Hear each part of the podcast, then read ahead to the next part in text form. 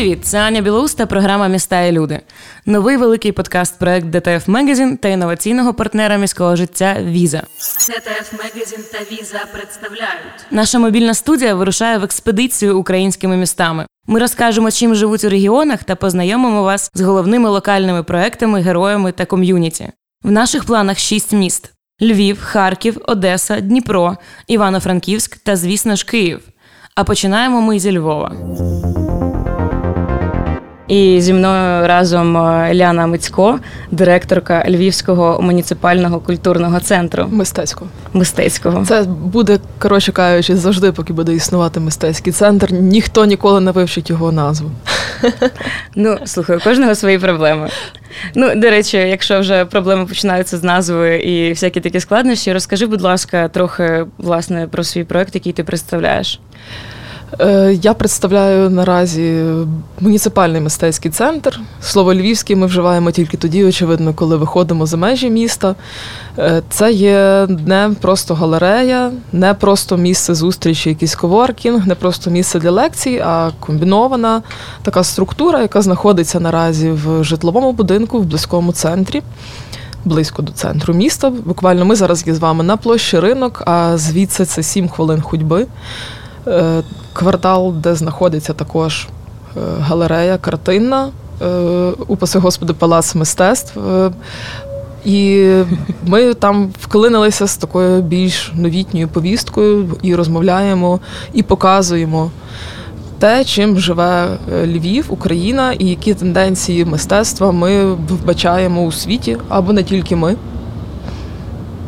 Окей, це є це є що найважливіше. е, Структура підтримана міською радою. Це є муніципальний мистецький центр. Тобто ми відкрились за кошти міста з ініціативи громадян самого міста, мешканців, і місто нарешті нас почуло. І весь минулий рік ми працювали над тим, щоб ми почали працювати і відкрилися для міста і для людей, які приїжджають сюди. Тобто між площею та палацом заховалася, заховався муніципальний центр мистецтв. Е, Поясни, будь ласка, трохи, в чому ти бачиш е, місію цього проекту взагалі? Бо я так розумію, що це перший такий великий міський центр е, мистецтва, який був створений у Львові за весь час. Не за весь час насправді були і приватні ініціативи, починаючи від вже славнозвісної дзиги. Е, І поки був живий Маркіян Івашишин, це був культовий простір, який від часів початку незалежності фактично е, вирізнявся на мапі України. А зараз такий є час, коли бізнесу досить складно вкладатися в такі проекти, які не мають конкретної бізнесової якоїсь складової. І наша місія є, не задумуючись про комерційний успіх згрубша, е, розповідати і надавати майданчик для висвітлення тенденцій в дизайні, мистецтві, часто музиці, книговидавництві і дуже багатьом багатьох різних сфер культури, які часто залишались непомітними. Зараз ми хочемо зробити їх видимими, хоча б для невеликої аудиторії. І казати, що це великий мистецький центр, це звичайно так. Вау! Насправді в нас буквально Ну, я маю на увазі на тлі того, що взагалі тут існує всі галереї, здебільшого тут е, приватні, вони досить маленькі. Ну, фактично, та у нас 100 квадратних метрів на виставки. Часто це є викликом для художників, які до нас приїжджають. А з іншого боку, саме ці три кімнати з такою оздобою стелі, яку ми знайшли. Якщо маєте можливість, зараз включіть, будь ласка, Google і подивіться, як виглядає стеля. У нас це є віднайдені рештки розписів кінця 19 століття. Ми вирішили їх законсервувати, певним чином відновити кольористику. І окрім білих стін, у нас офігенна стеля, яка зараз є нашою, в принципі, візитівкою для дуже багатьох художників. Так, ну я зрозуміла. Тобто е, найкрутіші проекти це зазвичай ті проекти, яким власне не треба заробляти на те, щоб існувати. Але із цього виникає питання: наскільки взагалі місцева влада Львову впливає на ваш, ваш як сказати, наповнення галереї? Чи впливає вона на це? Ну, нашою фішкою прекрасною є те, що ми розпочали свою діяльність не лише як така от е, тусовочна якась штука, що там я придумала, е, що має бути арт-центр, я його там описала і принесла цей проект, і я, я ж його і втілюю. Це неправда. Е, ці всі свої думки і думки моєї команди ми врівноважили е, через такий невеликий орган, який ми створили спільно з міською владою. Це посередники, наша наглядова рада, куди входять такі мудреці, скажімо, міста. Старішини. Старішини, так, які допомагають нам врівноважувати, і щоб ми не заходили в якісь е, свої тусовичні речі, і щоб до нас не прийшов хтось з міськради і сказав, я тут домовився за виставку у вас. Такого в нас, на щастя, немає. І за майже рік роботи е, в будь-якій ситуації подібного штибу, на щастя, ми могли відсікати. Слухай, але якщо я правильно розумію, ви відкрились буквально у розпал карантину. Це 10 місяців тому, Так, це ще не рік. Так. Так, ну тобто 9 навіть місяців виходить тому. А Як ви взагалі прожили весь цей рік, коли фактично всіх е, то закривали, то відкривали? Це вдарило сильно по культурному житті Львову? Львова. Львова. Я не знаю, чи можна дуже сильно порівнювати з українськими містами, бо все-таки Україна собі давала жару трохи. Коли приїжджали сюди люди з Берліну, до прикладу, вони просто брались за голову взимку і говорили: вас люди ходять по вулиці. Серйозно? Да, в Києві всі казали, у вас що, нет ніякої корони? Та, та, Чому та. ви всі ходите в бари і на тусовки? І були певні обмеження і в кількості людей, які могли приходити до нас на події, і в принципі ми могли це регулювати. Ми робили контент, намагалися робити його в тому числі і онлайново. Ми почали робити подкасти. До речі, про подкасти ЛСД, які ми беремо інтерв'ю в різних. Вагомих, на нашу думку, людей, е, які займаються різними культурними і не лише культурними проектами. І вийшло так, що в принципі все закрутилося в цю пандемійну сторону для нас навіть вигідно, бо ми почали бути більш пластичними. Чи досягли ви тої реакції аудиторії, на яку ви розраховували? Реакція аудиторії. Хм. Ну, аудиторія, в принципі, завжди була. І єдине, що вона відчувала себе певним чином покинутою. Е, Бо коли вже і бізнес перестав думати про те, що треба якось підтримувати ці всі починання, які незрозуміло, чи обвінчаються успіхом найближчим часом, то люди роб... намагалися робити щось самі для себе, але ця ініціатива часто згасала на якихось початках. А тут, будучи підкутими трішки ресурсами міської ради і будучи почутими якраз е, управлінням міста, ми змогли зробити так, що ця не побоюсь цього слова синергія, принаймні найближчий час зіграла. Трохи складно, звичайно, жити в тому бюрократичному світі. Це мої перші перший рік роботи фактично з не DIY, не з бізнесом. І трохи важко зрозуміти амплітуду, як це все робиться. Причому я вже ніби як і розумію, як це робиться, кожного разу якісь нові сюрпризи виникають. Казали, що так буде завжди. Цікаво, що ти виходить, вже попробувала все. І сам сам, сам скліпав і подкаст ЛСД. ЛСД, тому що зараз наша комунальна установа офіційно по документах називається Львівська система дослідників. Не питаєте, чому? Так, так нам вдалося. Це ще одна бюрократична така класна штука. Ми навіть раді, що ми так називаємось. Прекрасне скорочення виходить. Ми ним часто спекулюємо. Так, це прикольно. Слухай, а які ще є взагалі от е, ключові галереї у Львові? Скільки їх, хто вони? Ключові. Хм.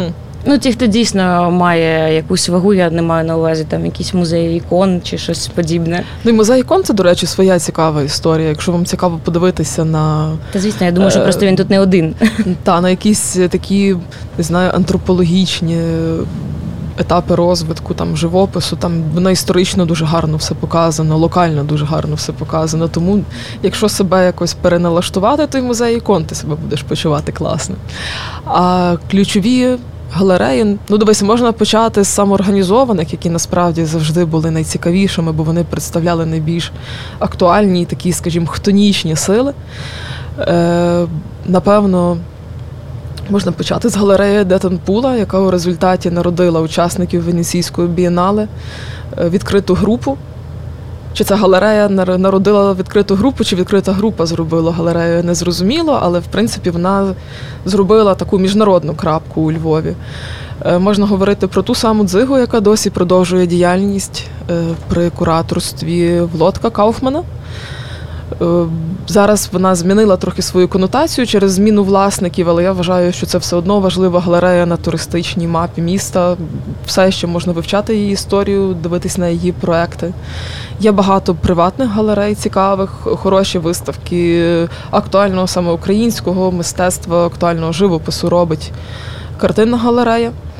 І, в принципі, останній рік життя якраз під час того, як ми відкривалися, перезапустилось таке враження. Багато процесів, багато молодих менеджерів, багато молодих кураторів взялися за якусь діяльність саме візуального мистецтва в місті, що не може натішити. От, е, до речі, з цим, бо про молодих з цим було пов'язане моє наступне питання, бо я вже сказала про музей ікон, і насправді без жодного скепсису я поважаю таке мистецтво і розумію, що у нього є своя аудиторія. Але от реально Львів у всьому такий більш класично-ренесансний. І в архітектурі, і в музиці, і в дизайні, і в усьому. І виникає враження, що в мистецтві також, бо банально, от я на днях вводила запит у Google там Львів галереї чи Львів художники, і він видасть е, там. Е, експозиція ікон, які реставрували чиїмось там коштом. І от питання, чи е, є взагалі от такий великий кластер сучасного мистецтва у Львові, і чи має він якийсь вплив насправді?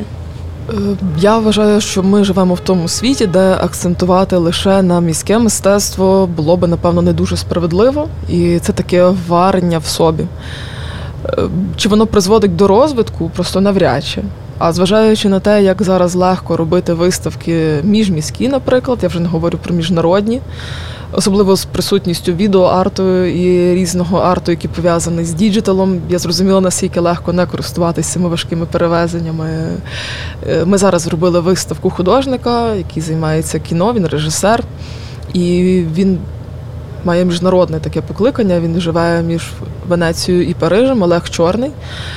І якщо би він малював, це було б надзвичайно складно перевести це все, застрахувати і так далі. Так він приїхав з флешкою, і ми вже можемо робити міжнародну виставку. І цим той час прекрасний, в якому ми зараз є, час таких горизонтальних відносин.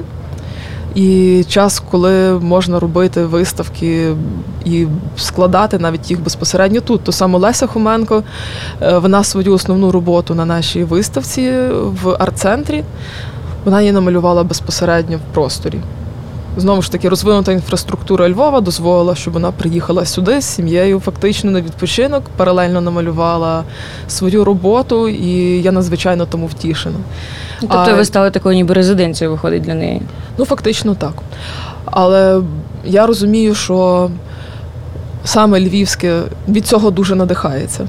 Бо те, що було львівське в 90-ті, воно було дуже важливим, але в якийсь момент воно зайшло в якусь таку свою, не знаю, назвемо це слово середовище. Я це слово якраз не не дуже люблю, але я розумію, що воно якраз описує слово середовище, замкнуте якесь коло, в яке мало кого впускають. А ми ж намагаємося бути максимально відкритими і розповідати про якісь можливості самовираження, нової естетики, дослідження культури, дизайну, мистецтва. В тому насправді є покликання арт-центру це стати цим відкритим майданчиком. Мені здається, слухайте, те, про що ти говориш, це така характерна риса всіх міст, крім столиць. Типу, це такий bubble, бульбашка, у якій всі знаходяться, і важливо там вчасно, можливо, її якось лопнути і зробити якусь інтервенцію. Але штука в тому, що мені подобається, що до Львова зараз багато хто з'їжджається. Тобто навіть uh багато керівників установ, які займаються там музейною справою, кураторством і так далі. Вони переїжджають сюди і знаходять тут своє втілення. По-моєму, нічого так краще не зробить з нас цікавіше цікавіше місто, ніж кількість людей і цікавих менеджерів, які сюди переїжджають. Бо кожен несе свою ідею, свої амбіції і працюючи з тілом міста, вони народять щось нове. Угу. Трохи в іншу тему. Я не можу не проводити якісь паралелі між е, Львовом та Києвом. Я думаю, ми таке будемо робити кожен раз, бо що нам ще робити як киянам. Але от у Києві буквально на днях відкрилась велика виставка сучасних молодих фотографів в арсеналі. І у вересні, от от е, власне у Пінчуку. Пройде регулярний Future Generation Art Prize, і він збирає молодих митців з усього світу, потім везе їх на бієналі зазвичай. І чи бувають такі великі події у Львові?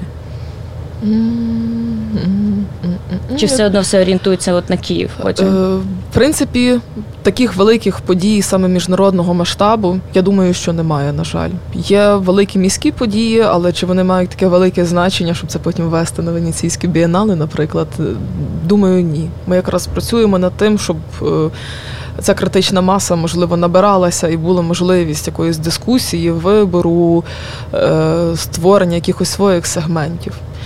І мені це то подобається, що в тому в тій самій виставці фотографій дуже багато є львівських фотографів. До прикладу, мій улюблений Тарас Бичко зараз має у вас теж там велику частину експозиції. Він же ж буде мати свою сольну виставку незабаром в арт-центрі на дуже таку важливу соціальну тему. Я думаю, що ви ще почуєте про неї. Але таких величезних подій немає. Можливо, в тому якраз і була е, проблема тої замкнутості на локальності, що вона не впускала сюди інших людей. Був навіть якийсь момент, що Львів цей мистецький, назвемо його так, е, він просто ігнорував Київ. І вважали, що те, що приїжджає сюди з Києва, воно якимось чином псує цю автохтонність нашу. Ну, певним чином так і є, але рано чи пізно воно мало би помінятися. Ти сказала, що львів'яни ніби не пускали киян до себе е, Ну, на культурному рівні. це ментально. Ні, ні, я, я, до речі, прекрасно розумію, про що ти, бо є така штука, і вона відчувалась, насправді, мені здається, якийсь час. Але от е, є така теза, е, як би навіть сказала, фраза, яка прижилася в усій Україні, що Львів це культурна столиця.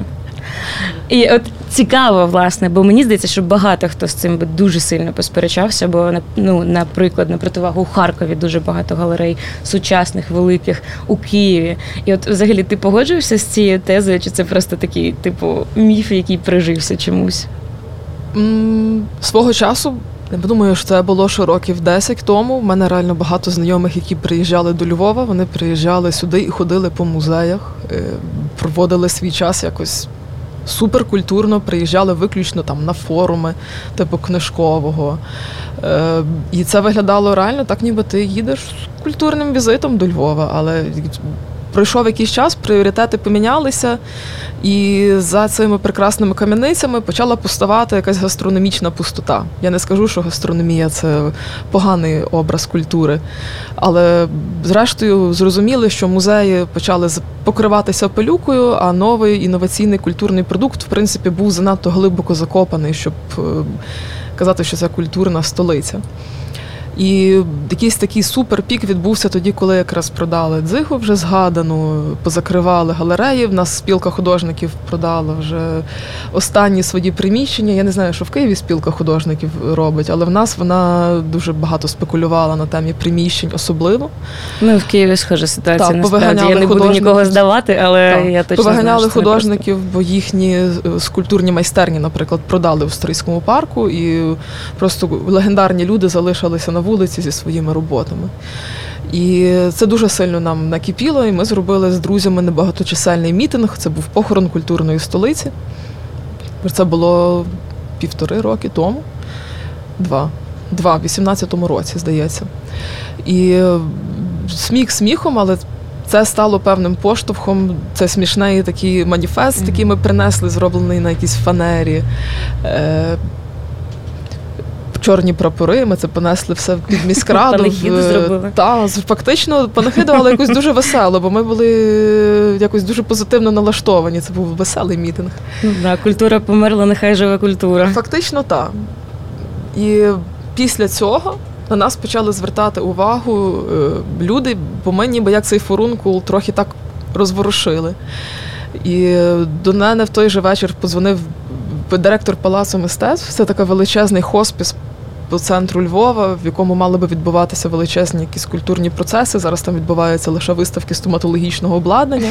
І він сказав, що то в новинах Бо показували. що... це важливо. Ну так. Що це в новинах показували, що ем, в нас нема культури. Дивіться, який в нас величезний палац. Приходьте і зробіть щось, от вам ця кімната в підвалі.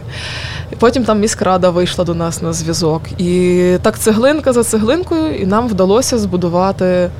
Е, мі- Арт-центр це був такий перший цікавий крок, е, який якраз слідував тому, що типу, якщо ж ви кажете, що ми культурна столиця, і міськрада не один раз говорила це в своїх якихось там маніфестах е, і так далі, то давайте ми якось будемо намагатися бути цією культурною столицею. Тобто тепер це стало не означенням, а якоюсь такою дрібною метою.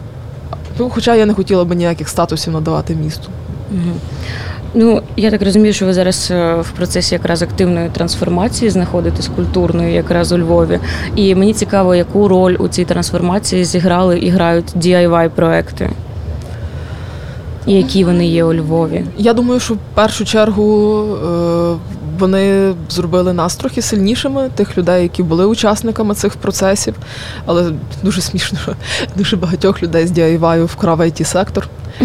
Е, і реально, напевно, зараз більшість моїх знайомих, які грали в панк-гуртах, робили концертні зали, там намагалися робити концерти. Напевно, 95% з них пішли в IT.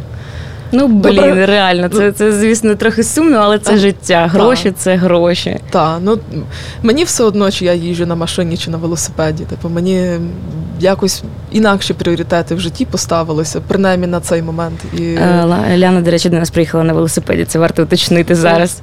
Ну, Це радше про те, що зараз є такий там статус, що ти вже 30 років маєш мати там машину і квартиру. Для мене це не є якоюсь головною метою. А в інших людей, очевидно, є, бо соціум нікуди не дівається, та його частина. І от якраз DIY е, зробив так, що він підкував нас, в принципі, до якогось міжнародного знання, до того, що до нас приїжджало дуже багато колективів, е, артистів зі світу, бо знали, що у нас тут відбувається щось, що можна приїхати і виступити, до прикладу, е, там приїхати і потрапити на якийсь концерт. І я. Користуючись принципами DIY, в принципі, намагаюся спілкуватися з міською радою. Це дуже смішно звучить, але я недавно зрозуміла, що я якось навчилася це все поєднувати. Бо якщо ти, наприклад, будеш е, мати такий підхід, як там людина з Австрії, у нас зараз робиться величезний проект. Е, Гарольдом Біндером це Jam Factory, буде відкриватись величезна галерея і місце таких театральних інновацій. Це на виїзді зі Львова, на вулиці Богдана Хмельницького, колишня колишній завод, де робили різні наливки настоянки, він в формі такого історизму, як замок. Дуже красива буде точка. Я знаю, що їхній підхід головний в діяльності це не ніяких хитрощів, ніяких там е, спроб домовитись і так далі. Вони йдуть реально таким європейським методом, все по правильних документах, правильні підходи абсолютно мені було би важко. Я занадто динамічна, напевно. І тут мені доводилось долучати дуже багато своїх контактів, щоб вирішити, здавалось би, найпростіші проблеми. Але ну, це якраз і був, напевно, DIY. Чому він пригодився в цьому місті, принаймні мені. Ну да, ну це, це, це така історія, як часто буває, коли ти щось вмієш робити, ти будеш це робити, бо ніхто інший цього робити не буде. Нещодавно ви провели виставку Перший львівський квір Мені цікаво, дуже цікаво, бо я бачила відео, де якась чи жіночка, чи чоловік просто зриває шалено плакати, отак от їх кидає і там щось і кудись біжить. Мені цікаво, як взагалі її сприйняла аудиторія, і ваша, і основне не ваша. Ну, в першу чергу, назва провокативна. Бо... Ну, звісно. Е, ми так зробили першу назву першої виставки. Чому у Львові будуть художниці? А назва нашого року експозиційного називається Мистецтво, якого не було у Львові. Ми любимо епічні заголовки. Це такі це, до речі, цікаво. Бо ти сказала, що ти не хочеш давати лейбу місту, що це культурна столиця, і при цьому у вас дійсно дуже кричущі назви виставок. Ну, Це така страшна постіронія. А виставка Перший львівський квір це виставка реально про трансгендера якраз трансгендерку. Трансгендерку. Вже. Е, І Яна, яка стала Яном, е, вирішила розповісти Ані. історію свого Тоді життя. трансгендера. Так.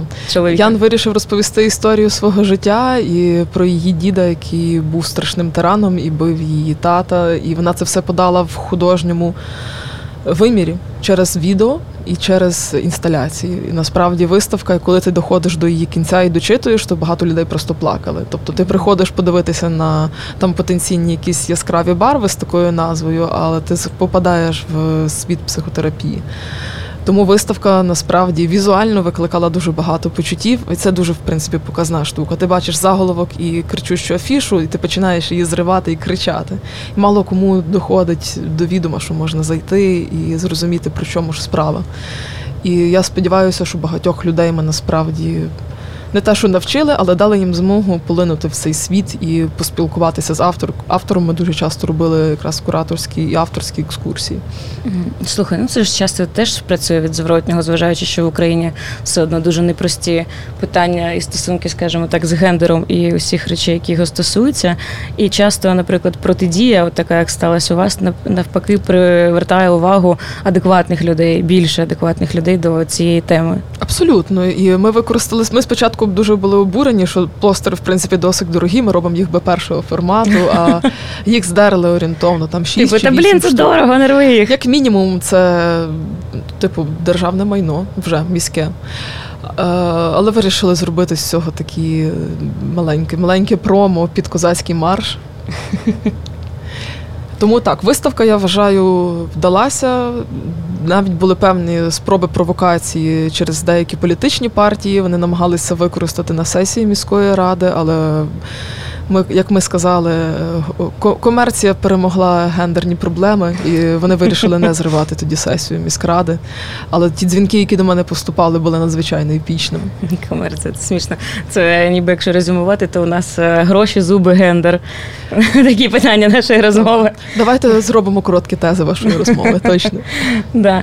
Е, У мене ще таке дуже цікаве для мене питання. Як ти думаєш, наскільки сильно місто і середовище існування взагалі формує роботу художника? Бо, от, наприклад, фотографка Олена Субач е, знімає якраз таких, ну, ніби напів. Релігійних бабу, ну точніше, ніби іко, іко, наче ікони вони виглядають. Я не знаю, як я не можу правильно сформулювати це. Е, і у них навіть якось ніби руки складені у молитві. Я про проект бабусі на краю неба, і мені здається, що в цьому є великий вплив місця, в якому вона живе. Ну, якщо б ти тут побула трошки довше часу і пос- спостерігала за фактурами, які в місті виникають, звичайно, що вони спонукають їх документувати. І ти розумієш, що ти навряд чи їх в такій концентрації знайдеш де-інде. Тому теж є частина нашої культури, і дуже класно, що художники не цураються працювати з тими образами, які виникають тут. Бо можна завжди рівнятися на там, міжнародний досвід, але чи ти будеш собою до кінця щирий, якщо ти живеш саме тут і тебе захоплює цей міський культурний код. А ці бабці біля церкви, то вони завжди є е, частиною нашого культурного коду. Ми від цього ніде не дінемося. Може, і самі колись станемо тими бабцями, не знаємо, куди воно далі піде. Я сподіваюся, якщо я буду так чудово виглядати на фотографіях старості, то я буду щаслива. Слухай, а от як ти думаєш, можна характеризувати якусь таку ніби львівську школу чи львівський стиль, і хто б це був? Бо от є Харківська школа фотографії, наприклад, є такі певні саме місцеві штуки. От чи є такі у Львові, і що б це могло бути? Саме по фотографії ти маєш. Ні, ні, взагалі, от просто ніби львівська школа чогось, якийсь напрям конкретний. Львівська школа. Я думаю, якщо говорити про якісь моменти в живопису, в живописі, живописі, там, то, Живопису. то вам варто зайти в музей модернізму, і цей момент від там, початку ХХ століття до наших днів більш такі академічні або е, андеграундні академічні школі, там є показані, і напевно там буде більш компетентна відповідь на це запитання. Але якщо говорити про наш час і наші якісь е, інновації, які відбуваються, насправді все дуже цікаво змішалося. І ми можемо говорити якраз про твоє попереднє питання, що для того, щоб описати якось львівську школу, ми маємо е, глибше зрозуміти, що таке цей львівський культурний код. І напевно він вже є якимось джерелом натхнення для дуже багатьох людей, які і фотографують, і займаються перформансом, і продовжують певним чином цю історичну конотацію, не вертаючись і не поклоняючись історії, а шукаючи в ній натхнення. І напевно ті художники і ті артисти, які діють зараз, їхнє основне завдання є для себе викристалізувати якраз цей культурний код і продовженням стати його і стати його частиною. І мені здається, що створення якраз таких е, мультифункційних місць, які є зараз у Львові, чи то приватні, чи то муніципальні, і вони якраз і мають спонукати до того, щоб через якісь знайомства, заглиблення, лекції, дискусії, можливо, е, ці штуки кристалізувалися і стали ці місця зустрі- зустрічей мають породити цю львівську школу, яку можна буде колись описати. Ну так, дійсно, ти права, цьому потрібен час, напевно, щоб викристалізуватися. І час, і певні зусилля, очевидно. Ну так само по собі, напевно, на якійсь п'янці навряд чи воно зрозуміється, а мають пройти певні процеси, певні тектонічні зрушення для того, щоб щось стався якийсь. От якийсь супервеликий івент. Ти питалася, чи є щось у Львові, Мгм, таке так, так. от вау, що воно саме по собі виникло, не підв'язане під якісь там вимоги грантів, наприклад. Я думаю, що це має статися щось суперініціативне, і ми тоді зможемо сказати, що ця штука зараз відображує в собі типу тут велику частину Львова. Ну, до речі, не недооцінює п'янки на шляху до кристалізації цієї мети. Це завжди засіб, але це не мета. Я розумію прекрасно. Ну і останнє, що я хотіла тебе спитати, говорячи про цих митців, е, ти можеш назвати нашим слухачам і читачам кілька імен, або не кілька, або більше, за якими от ніби не можна зараз не слідкувати? От сучасні митці Львову. Не Зараз я подумаю, хто це такий може бути. На фотографії вже згаданий мною Тарас Бичко і е, представник такої чорно-білої, зазвичай плівкової школи це Костя Смолянінов.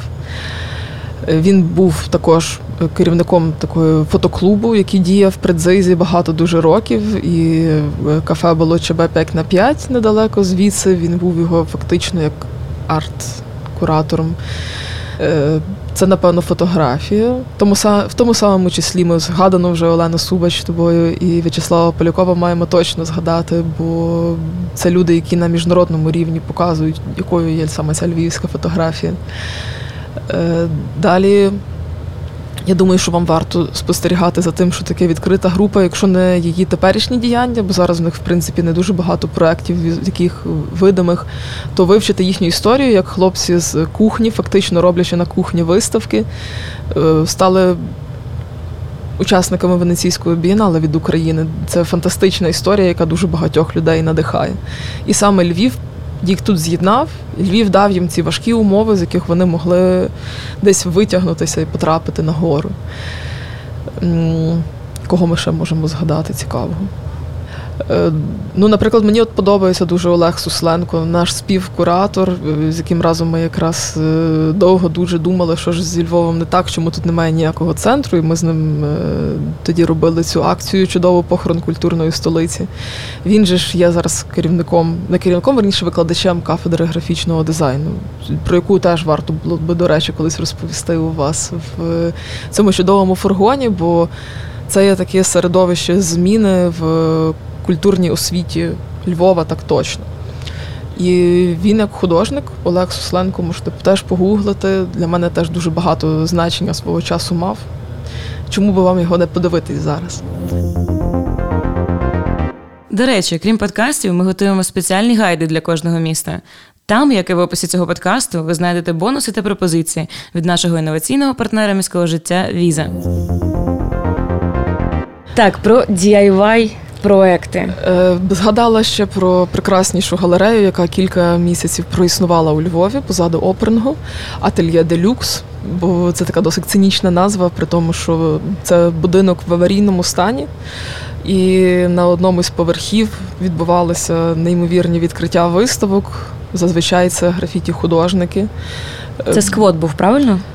Це такі, назвемо це сквот, але за нього, коли платиться певна оренда, то навряд чи це називається сквот. Це просто місце, де давали змогу малювати і давали змогу запрошувати друзів, показувати це мистецтво. І ательє Делюкс, по-моєму, було такою прекрасною крапкою, де ми завжди робили всі автопатії. Зрозуміло, що відкриття не можна довго нести в нас в рецентрі житловому будинку, і ми ходили завжди на автопаті в це прекрасне місце Ательє де Люкс, яке потім, на жаль, закрилося через певний неприємний збіг обставин. Але я думаю, що його варто запам'ятати і знати як один з феноменів Львова насправді, бо на нього приїжджали дивитися інші. І це не тільки наше було відчуття, це було відчуття дуже багатьох людей, які приїжджали це все відчути на собі. А коли був його активний час?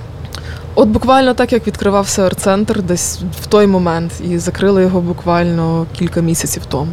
Угу. І тобто це закінчена історія, вже немає якоїсь якогось надії, що він відновить свою роботу? Він існує ментально, і я угу. маю дуже велику надію на те, що ми десь його побачимо. Можливо, проекти зроблені цими людьми. А люди, які його робили, і я, до речі, раджу за Нікітою Віскою слідкувати в Фейсбуці. Це Паша Гріненко, Нікіта Віска і їхній колега. На жаль, не пригадаю, як його звати, бо я з ним знайомилась один раз лише. То то замало так знайомитись один раз, треба більше.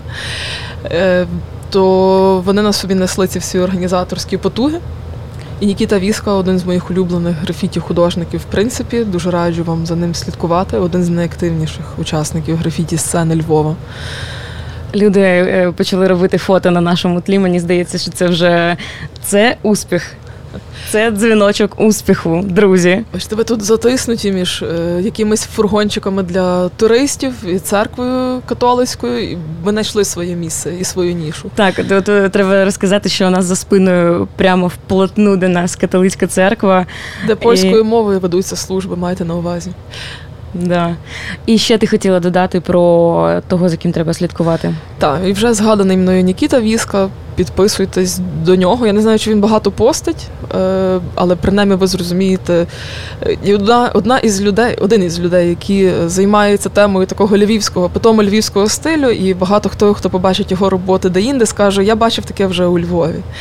Е, Так само Володко Костирко, це є художник, який, в принципі, заснував тему того, як зараз виглядає більшість е, львівських публічних місць, кафе, ресторанів, е, кав'ярень. Він же ж е, робив дизайни і для перших закладів, через які так полюбили Львів. Це такий питому львівський стиль в інтер'єрі. Він віднаходив старе, залишав його і зробив це дуже популярним. Володко Костирко завів недавно свій інстаграм. Я думаю, що вам варто за ним теж спостерігати. І скульптор Садан.